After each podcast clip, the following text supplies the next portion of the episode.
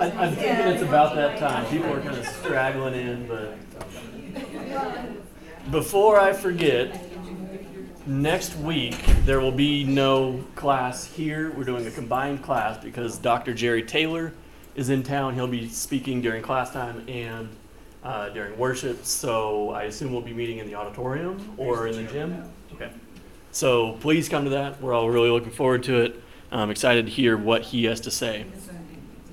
So, in case you've wandered in off the street and haven't been here for the last however many weeks, um, this class is love first. Um, so, just talking about how when Jesus talked about the greatest commandment, it was all about love and how really we've gotten messed up along the way when love has not come first.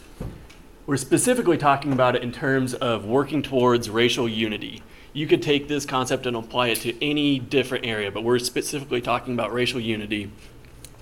Um, so, first, we want to start with scripture. 1 Corinthians 4 7 says, For who makes you different from anyone else? What do you have that you did not receive? And if you did receive it, why do you boast as though you did not? So, who remembers what we talked about last week? Economic disadvantage by race. Yeah. So, Hannah talked about economic development and how there's you know whole systems at play in this. And she also talked about fortune, chance, mm-hmm. and luck. So where fortune is really something you have zero control over, chance you're somehow active in it, and luck is more or less just completely astronomical odds. Just wow, this just happened out of the blue. So I picked this verse because if we think about the fortunate circumstances of our birth, most of us here were white, we're middle, maybe upper middle class, in one of the wealthiest nations in history. We've received so much, and yet a lot of the times we say, "Oh, I pulled myself up by the bootstraps. You know, I, I did all this. I, I work, I've had to work hard in life." Um, that's necessarily doesn't. It's not necessarily true that you haven't worked hard, but let's be honest, we've received a whole lot in life from God. So Today, we're going to be talking about what it means to be white. We've heard from others about what it means to be black, to be an immigrant, to be native, to be an interracial couple, but we haven't really talked about what it means to be white. Um, and that's really kind of typical when we talk about race, because whiteness is usually never discussed. When we talk about race, someone else has a race. The race problem is someone else's problem, and I'm usually separate from it. So, a quick word before we get too far into this. Um, a lot of this here is based on this book, White Fragility by Robin DiAngelo. I highly recommend it. Um, that said, it's obviously not the gospel, but I think she's got a lot of good points in here. Um, highly recommend picking up a copy if you are interested in this. But one of the things she says is suspended individuality to focus on group identity is good for white people. We don't often do that we always think of ourselves as unique and objective, and we ignore the fact that socialization plays a huge role in who we are, what we believe, the way we act. But the reverse, suspending individuality for people of color, has a very different impact historically, where you're talking about those people, they always do this. So, since most of us here are white, we can talk about white people collectively, but let's not turn that into other groups and say, you know, I hate it when they do this or stuff like that. Um, it doesn't matter where you're from, when you're born. It would easy, be easy for me to say, you know what, I was born after the civil rights movement. I had people of color in my house on a regular basis. I don't have any of these problems. But the truth is, I've been impacted by racism. And the racism, racist systems in this country that we learned about last week. And at some point, we've all internalized these things without even knowing it. So I would encourage all of us, instead of trying to say, oh, well, this doesn't affect me, this isn't my problem, let's be honest. If you have spent any time in America, you know a thing or two about race. And instead of trying to defend yourself from that and saying you're not part of it, let's just accept the fact that, yeah, I've been influenced by this and figure out what we can do to change change those beliefs. Um, I don't know if it's just the, the confirmation bias where you know you buy a Jeep, every other Jeep on the every other car on the Jeep is a, every other car on the road is a Jeep. There we go. Um, but as I spent time thinking about whiteness, it's everywhere, and an unhealthy white identity is everywhere. Just on Friday, I found three or four different articles in the news about this. So Tucker Carlson, a uh, you know one of those talking heads on on Fox News, said white nationalism is a hoax. One of his other anchors, Shep Smith, said no, it's not a hoax. It is a problem. There was a straight pride group saying no, we're a peaceful racist group. Apparently, he didn't mean to say that because he tried to correct himself when everyone laughed. And then on the other side of the coin, there's Rosanna Arquette, who says she feels shame and disgust about being born white and privileged. So there's some extremes there, and I don't think any of those are healthy. Um, you know, with, I think about with Rosanna Arquette, Jesus said, "Love others as you love yourself." Jesus never said, "Yeah, hate yourself. Look down on something you can't control." So as we talk through all of these things, we're not saying you need to feel shame, you need to feel guilt about being white. That's not healthy. Let's just acknowledge that we've internalized some beliefs and figure out how to do better going forward. So, what does it mean to be white to you? And this is an open dialogue here. What does it mean to be white? Have any of you even given that much thought? As Gina and I talked about this, one of the things we said was it means belonging. Anywhere I go, I'm probably not going to be seen as standing out. Well, so I remember one of the first times I went somewhere that I was the minority, which when I went to Los Angeles to visit Julie for a summer um, for about a week or so before we were married. Her brother and her cousin decided to take me to Compton on Saturday night. and uh, I didn't even know I should be scared or be worried. They were trying to play a trick on me and just have fun with it. Mm-hmm. Um, but uh, I that was the first time I think that I, I noticed people giving me a second glance. And, and even if you've been in a situation like that, usually it's mostly avoidable and it's very Yeah. temporary. Right? Yeah, yeah. We just went to the taco truck went back. Yeah. Uh, I lived in Japan for five years, and there there not a lot of belonging to in Japan. And one day I was at the, just at the intersection, you know, waiting for lights to change, wearing a, a red dress. in the summer, and I looked around and it's a sea of black and gray suits and all Japanese, and I looked like a songbird standing out in the middle of a, you know, it, and it was really startling because it was probably my first time that I realized, oh, I don't really belong Mm-hmm. here. You know, I I liked it and I enjoyed it and I got used to it, but that was a real. It was startling to not belong because I've always lived in a mostly black community. Alan? I was on a business trip to Atlanta, uh, like 20 years ago at this point. Um, the conference was in North Atlanta, and we decided after it was over that we were going to go to a hotel that was down closer to the airport. And on the way down there, we saw a mall, and so we pulled into it, and we went in to eat. And the only other non-black person in the whole mall was a Chinese guy working at the Chinese restaurant in the food court. And as we walked through the mall, we just kind of were looking around, and the, I mean, like all, it was at Christmas time, so all the Santa Clauses were black, all the angels were black.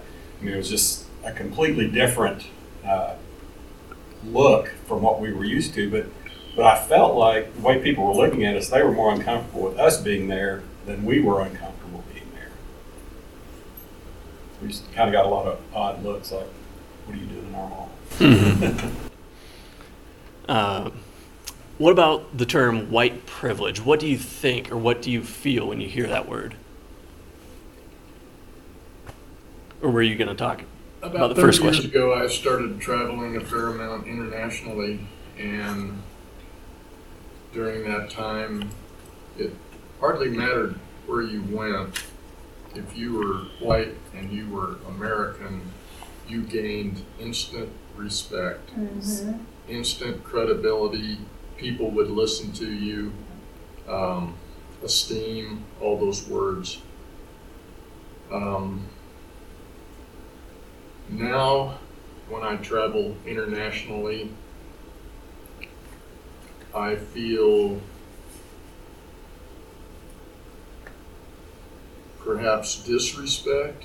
I don't think other countries respect Americans very much anymore because of what they see happening in our country and what they believe is the standard in our country. A lot of that's what they see on television, unfortunately. Um, so, I was uh, riding with my mom in the car and she had talk radio on and the guy was saying, yeah, some people are, you know, more white than others. And I immediately thought, because I'm like super pale, I'm like, yeah, I'm so white. he was talking about they feel, they feel more privileged and they're like, yeah, I'm, I'm white and I, I have this right to be here and, and um, they, they shouldn't feel that way. But I thought it was funny that I took it the other way. yes. Erica. You know, I just never even thought of the word white privilege until, how long has it been out there in the world for the last two years, three years? Um, but, you know, when we're talking about, I don't think I ever felt like that because, um, we're talking years ago, living around Oakland, um, I went and, I got fired from one job and immediately went to the courthouse or wherever the, the government job, and I applied. And, um, they said, okay, come back and take the test. And I went back, took the test, and then they said, okay, come back and we'll discuss where you're at. And she, I went back, and she said, you had the highest score of anyone that's ever taken this test, but we can't hire you. And I said, why is that? She said, because you're the wrong color. Mm-hmm. And that just kind of floored me. It didn't stop me because I went immediately out looking for, you know, a different place that would hire me. But that was the first uh, uh, thing that happened to me where it was reverse discrimination. And another time, I, this one was not too long ago. I had a um, African American working for me, and her name was also Erica.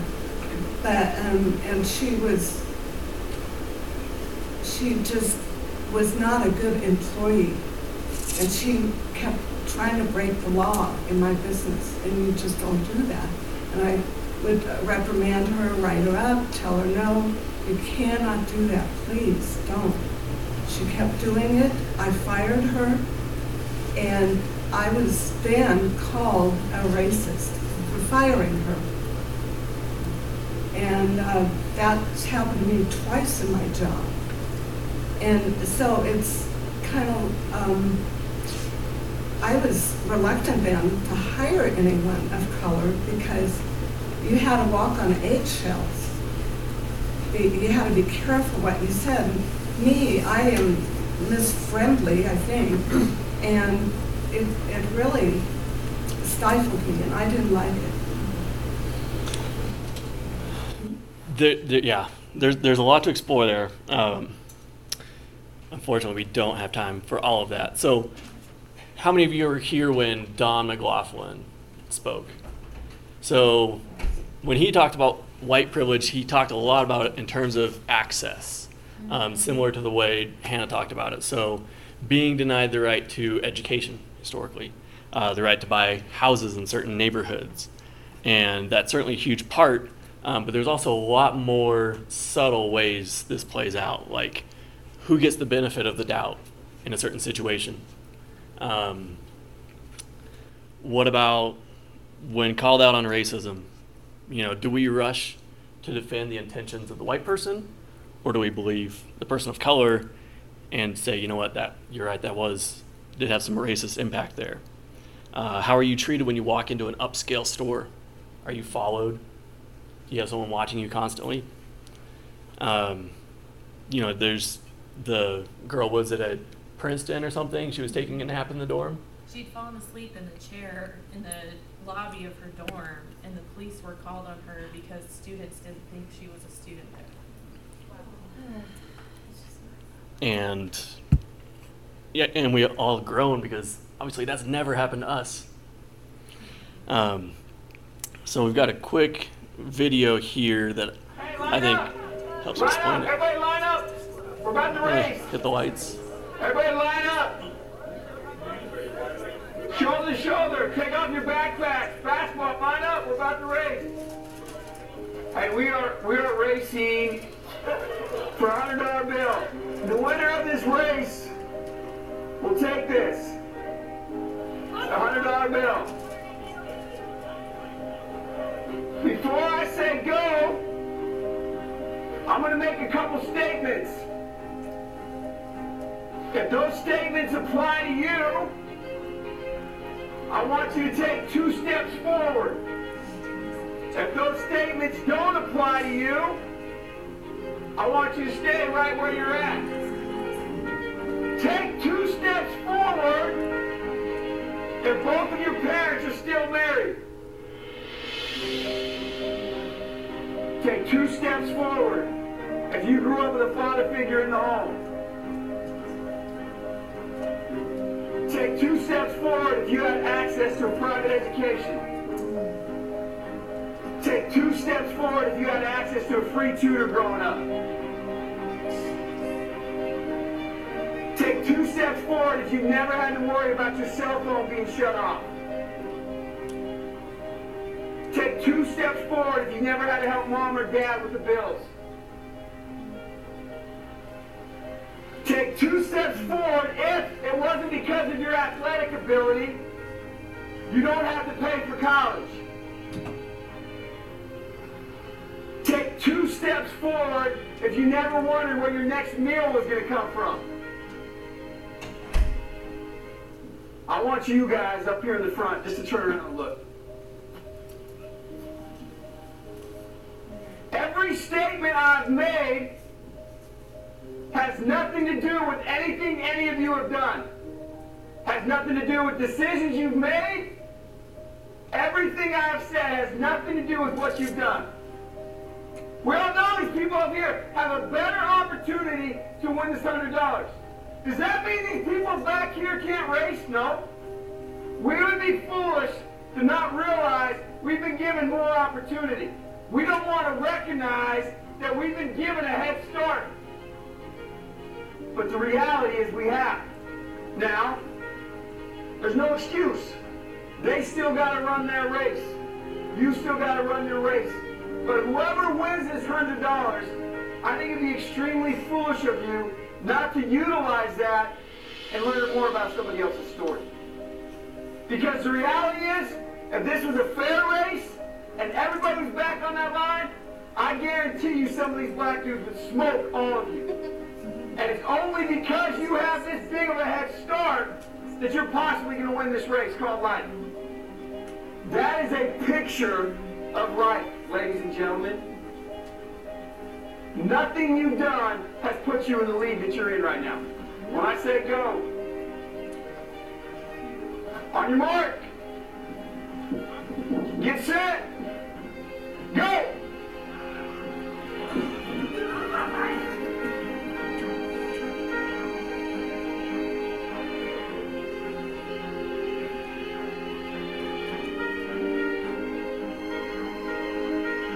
If you didn't learn anything from this activity, you're a fool.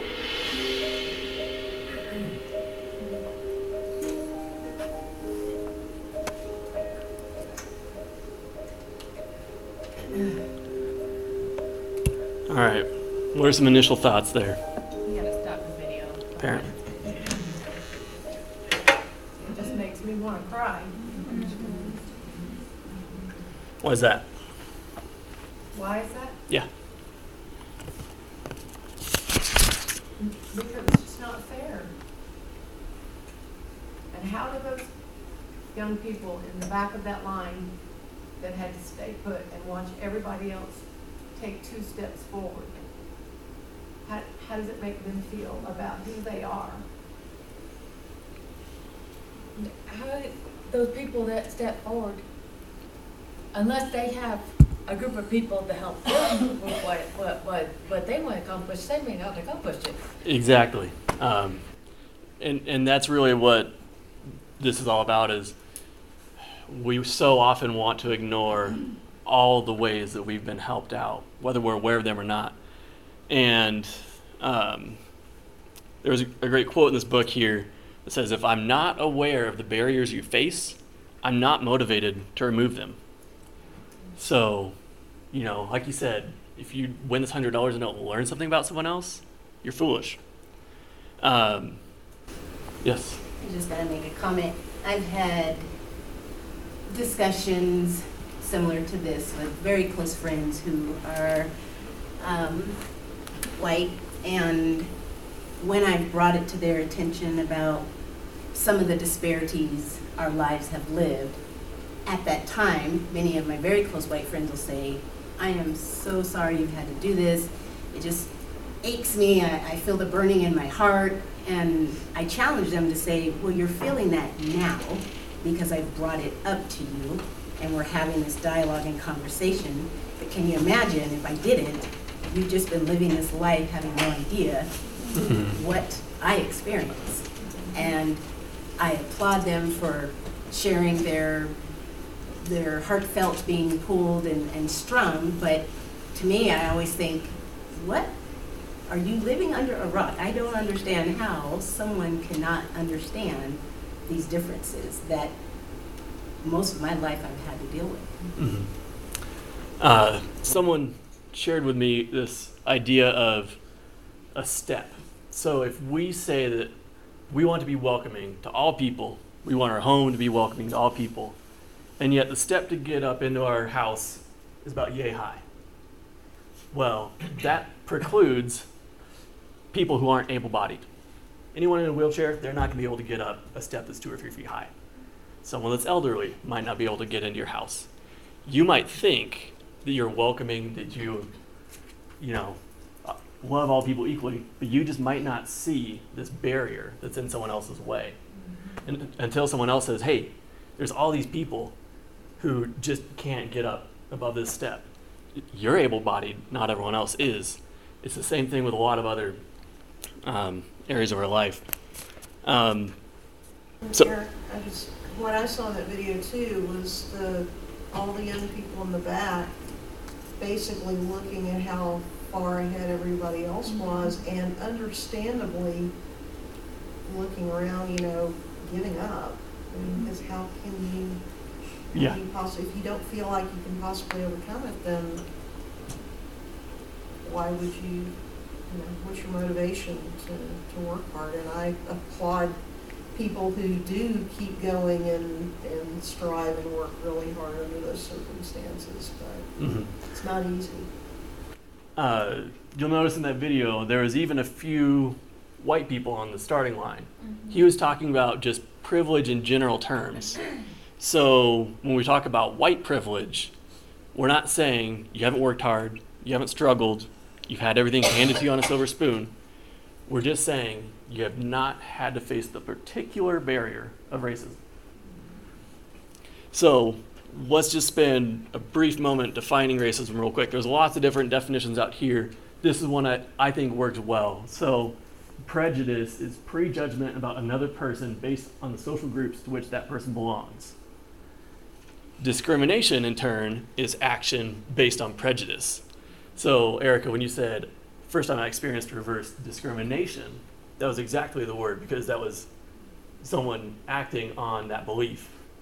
Racism, though, is when she says when a group, racial group's collective prejudice is backed by the power of legal authority and institutional control, it is transformed into racism, a far-reaching system that functions independently from the, the intentions or self-images of individual actors. In other words, racism is a structure, not an event. And we're not just talking about when we say le- the power of legal authority and institutional control, we're not just talking about slavery. We're talking about incarceration. We're talking about schools, like we talked about last week. So many different areas of institutional control. Um, an important thing to point out is reverse racism when it's a system really d- it's it doesn't exist because the oppressed can't deny the civil rights of the group in control. So you think about women's suffrage. Could women say, you know what? We don't like this. We're going to deny men the right to vote? No. They had to wait for men to give them the right to vote. Okay, so we talk about racism, um, and you guys know I'm Native American ministry, so these are facts that you should consider that America does to Native American Indians.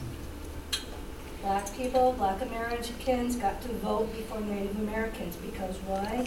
The state determined when the Native American can vote.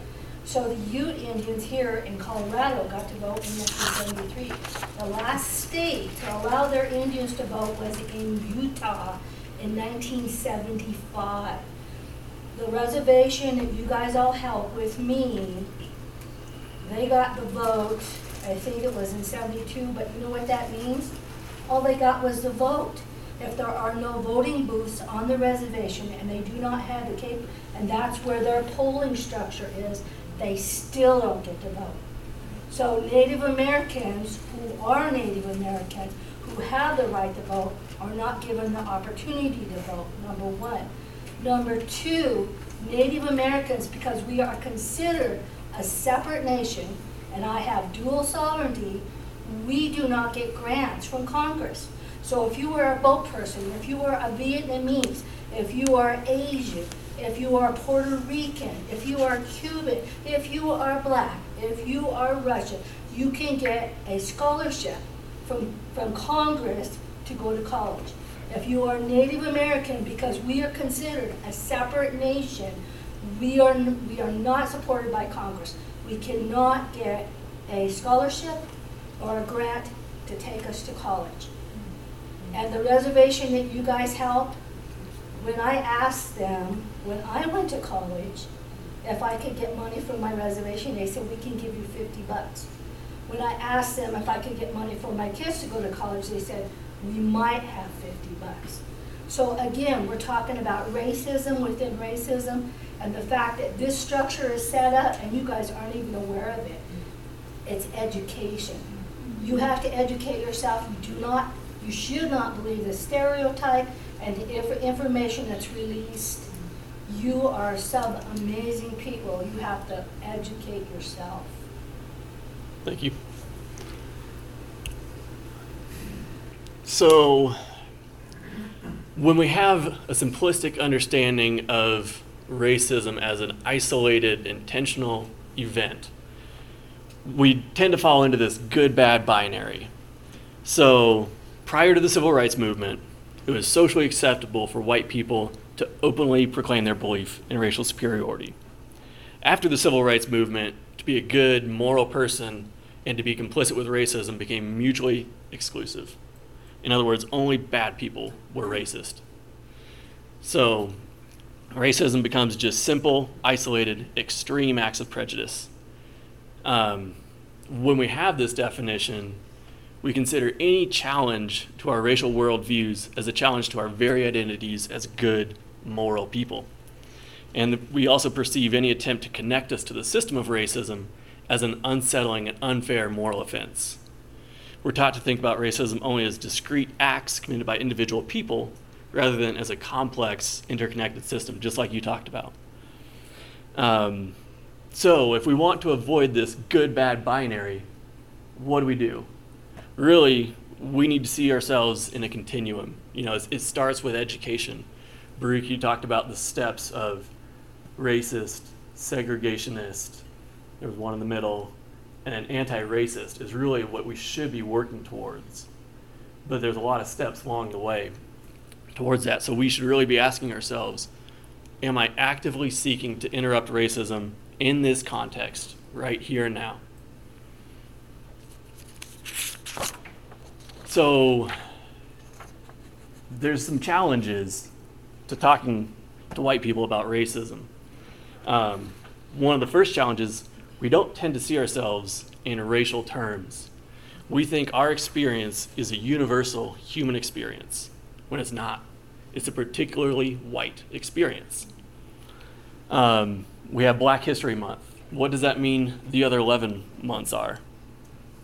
We just call it history, but really it's white history. Another challenge is our opinions are uninformed. Unless we've really spent intentional time learning about racism, then we're uninformed.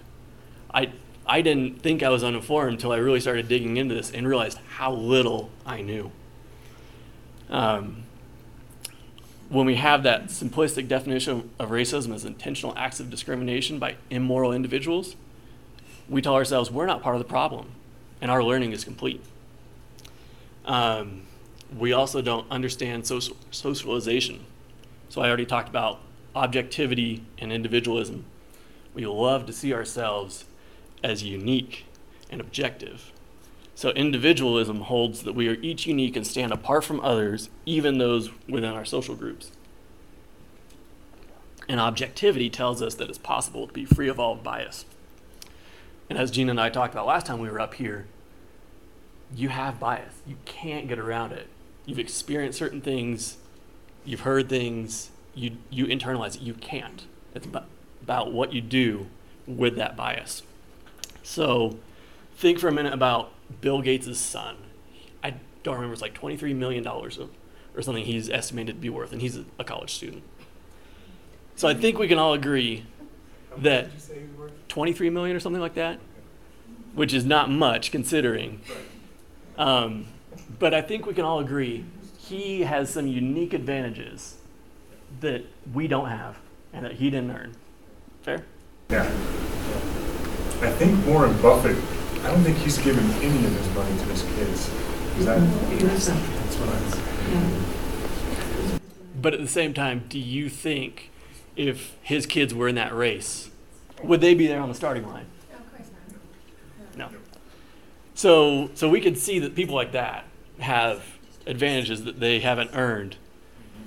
But what about when we think of our own unearned advantages? If um if Warren, Bu- Warren Buffett may give his like um some some parents may give their kids uh, money, but the kids need to be responsible enough to, to, to tell, tell tell tell their puppy what they need that money for. Mhm. Because we, we can we can become um we, we, we can become conceited with what, what we have if if, if, if if we get everything then then you can get yourself into a lot of trouble.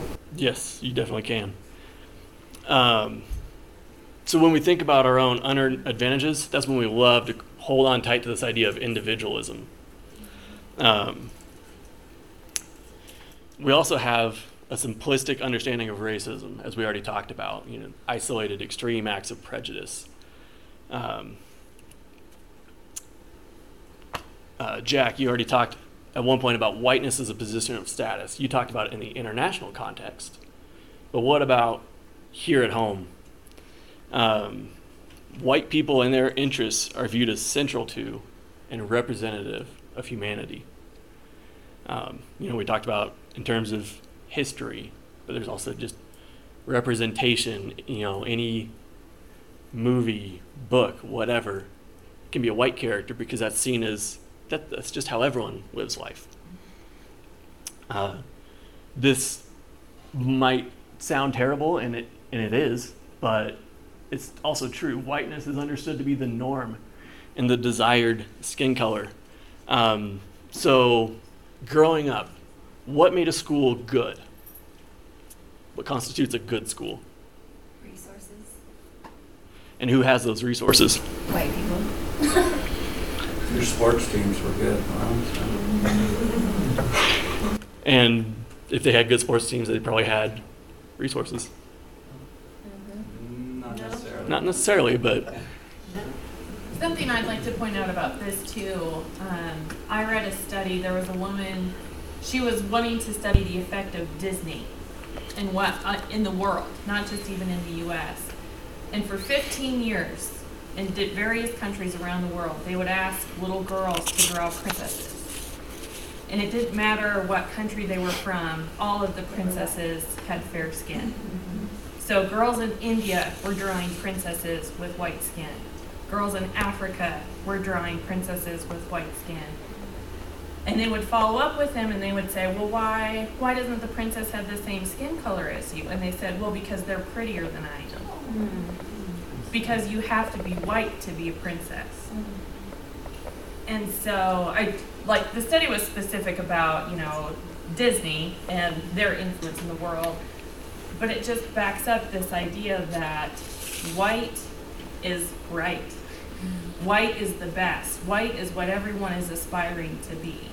And if we buy into that, it's not only harming people of color, it's harming ourselves. That we're holding ourselves up as God's given people to the world.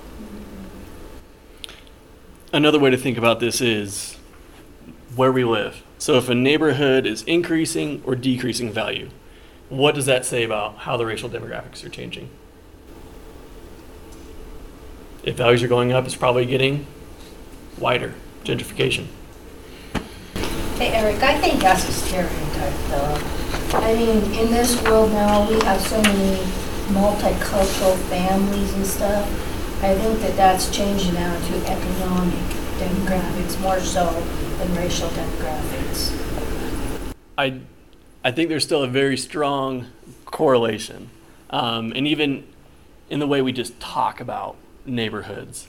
So white neighborhoods are usually good, safe, clean, desirable. So non-white neighborhoods, in contrast, are bad, dangerous, crime-ridden, something to be avoided. Um, just this week, Joe Biden, who has spent a ton of time, you know, telling people about his credentials in terms of race. He said, poor kids are just as talented as white kids. He, he didn't say poor kids and rich kids or non white kids and white kids. It's just understood poor equals non white. Um, yeah. Um, there's a, a movement that started many years ago, many, many years ago, but recently um, China put out a commercial that got a lot of bad bad news press about it, but it was of skin bleaching. And so they were showing um, a Chinese woman, and it says, you know, if you want to have a better job and, and look better, it, ch- it shows her the next time using this skin bleaching cream to lighten her skin. And right now, there's a movement, not now, but has been for many years, of skin bleaching in Africa where women are injecting, um, it's a chemical that changes the pigment of the skin color. And so what you start seeing now is women going underground using these um, worse chemicals from people that are charging less. And now they're coming out with um, their hair is falling out, they're having these skin lesions, and now they're kind of seen, they're ostracized in their community because it didn't complete. So now they have multicolor skin along with the lesions.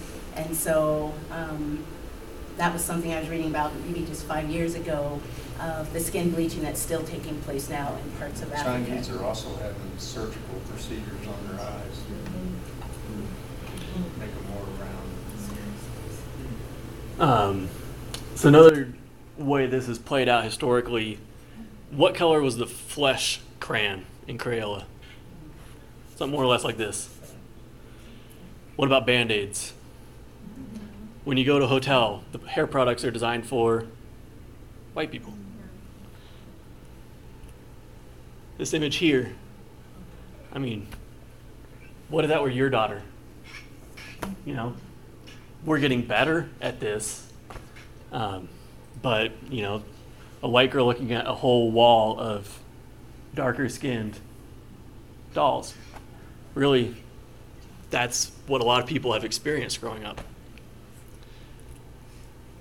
So, we talked about this a little bit earlier, but how does race shape the lives of white people? Um, one, obviously, is belonging. As I move throughout my day, my, my race is mostly unremarkable. I see myself in TV, novels, movies, history books. Um, and it's rare to experience something like Baruch talked about where you're an anomaly. And when you're in that situation, it's usually presented as scary, dangerous, sketchy. Um, we also see ourselves as free from the burden of race. As long as I personally haven't done anything I'm aware of, racism is a non issue for me. Um, freedom of movement. I can move in virtually any space seen as normal, neutral, or valuable.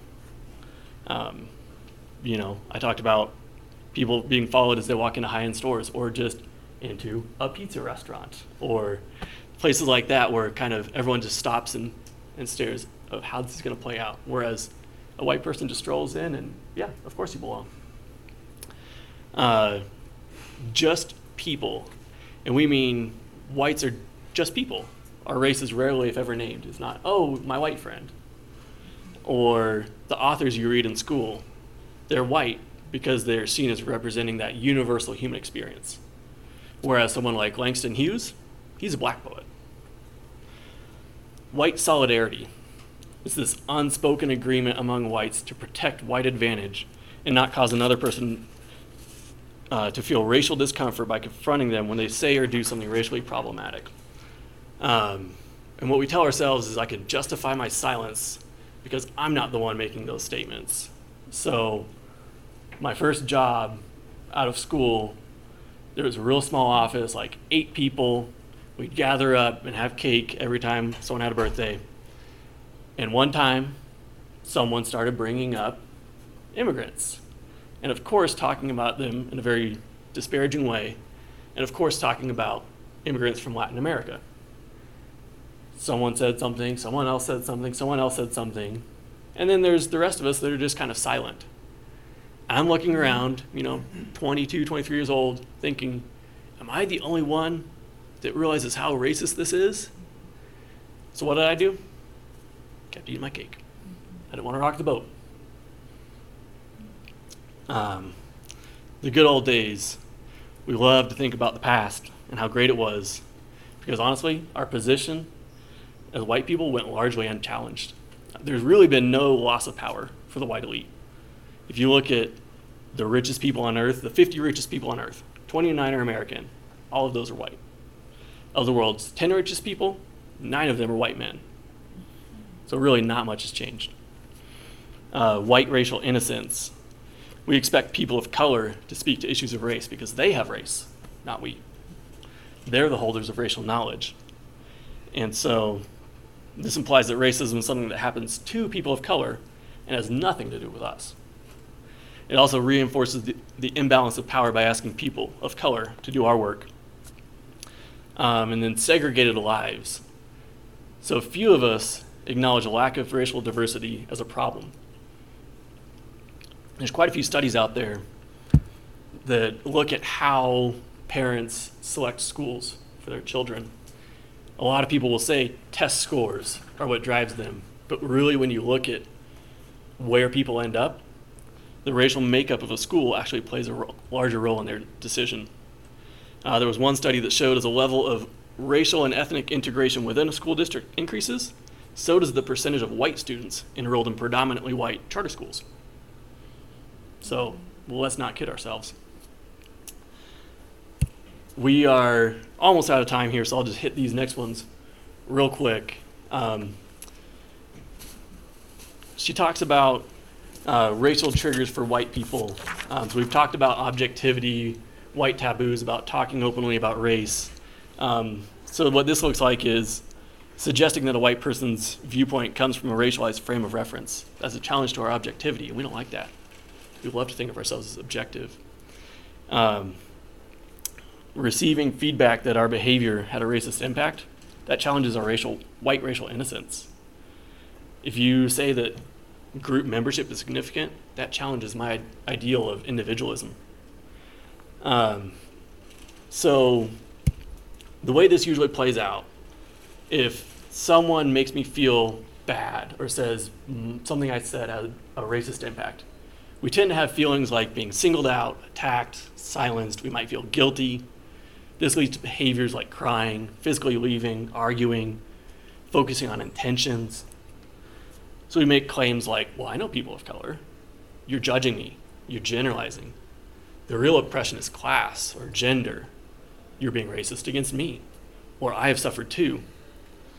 And really, all of those feelings and claims are based on assumptions like racism is personal prejudice. I'm free of racism. I'll be the judge of whether racism has occurred. If I'm a good person, I can't be racist. So, how do we avoid falling into these patterns? Like I said earlier, everyone has experienced and, and you know internalized some of these racist ideas that are all around us. So if we can just admit that yes, I've been influenced to some degree, doesn't make me a bad person, but maybe we can say, I'm gr- grateful that you pointed that out to me. I might feel a little bit of guilt, maybe motivation to change, have compassion. This might lead me to reflect or apologize, listen, seek understanding, actually believe what someone says. Um, oh, guess that was it. Uh, yeah. Pat, you had something to say? I think a couple of comments tonight, we were confusing nationalism racism also. So I think you need to really think about what kind of environment you're in and really what is the prejudice or the discrimination. There's a lot of, lot of white people out there that are different ethnic and national origins that can discriminate against each other also. Yeah. I heard, um, the, about, about a week ago, um, there were, uh, two, was a, a black preacher and a, I'm not sure, but he's black and he really works, tries to work in a, um, poor neighborhoods where, where it is predominantly, uh, black. And he said, both of them said, the biggest problem that the black community is facing is seventy percent of the youth, the children grow up without a father in the household. And I remember some time ago, Bill Cosby had addressed that. That was several, several years back. I'm not Bill Cosby fan, mm-hmm. but he addressed that. And he said, we need to do something about that. And he actually got ostracized by the black community. He was, to them, he was a bad person. How can you bring that up? But, you know, he wanted to do something about it and they just poo-pooed him. and, and we don't have a lot of time to explore that, but I would encourage you to think about why there are so many fatherless families in. I, don't want to take responsibility. I would I would disagree with that. I would disagree with that. Um, let's learn about the larger systems like Hannah talked about of how people are incarcerated at abnormally high rates based on the color of their skin. Um, let's think about education. Think about all these ideas before just saying what. It starts in the home. And if the father's locked up, um, there's so many factors, and and that's really what I was encouraging us to, to do at the beginning of class. Of let's not say, here's their problem. Let's look inward, um, because like like I said, it starts in the home, and for me that means let's start with examining my own beliefs and maybe beliefs that aren't completely accurate and maybe uninformed. So. All right, I'm sure we're about to get kicked out of here. Thanks, everyone. Hey, I'm Eddie White, the senior minister for the Eastside Church of Christ. Sure want to thank you for joining us today on our podcast. I hope today's message was indeed a blessing to you. I'd like to invite you to browse our website at eastsidesprings.com to get more information or to contact us. And as always, we indeed welcome you to join us for our worship service in Colorado Springs every Sunday at 10:40 a.m. as we seek to live out Jesus' mission of making disciples of all nations.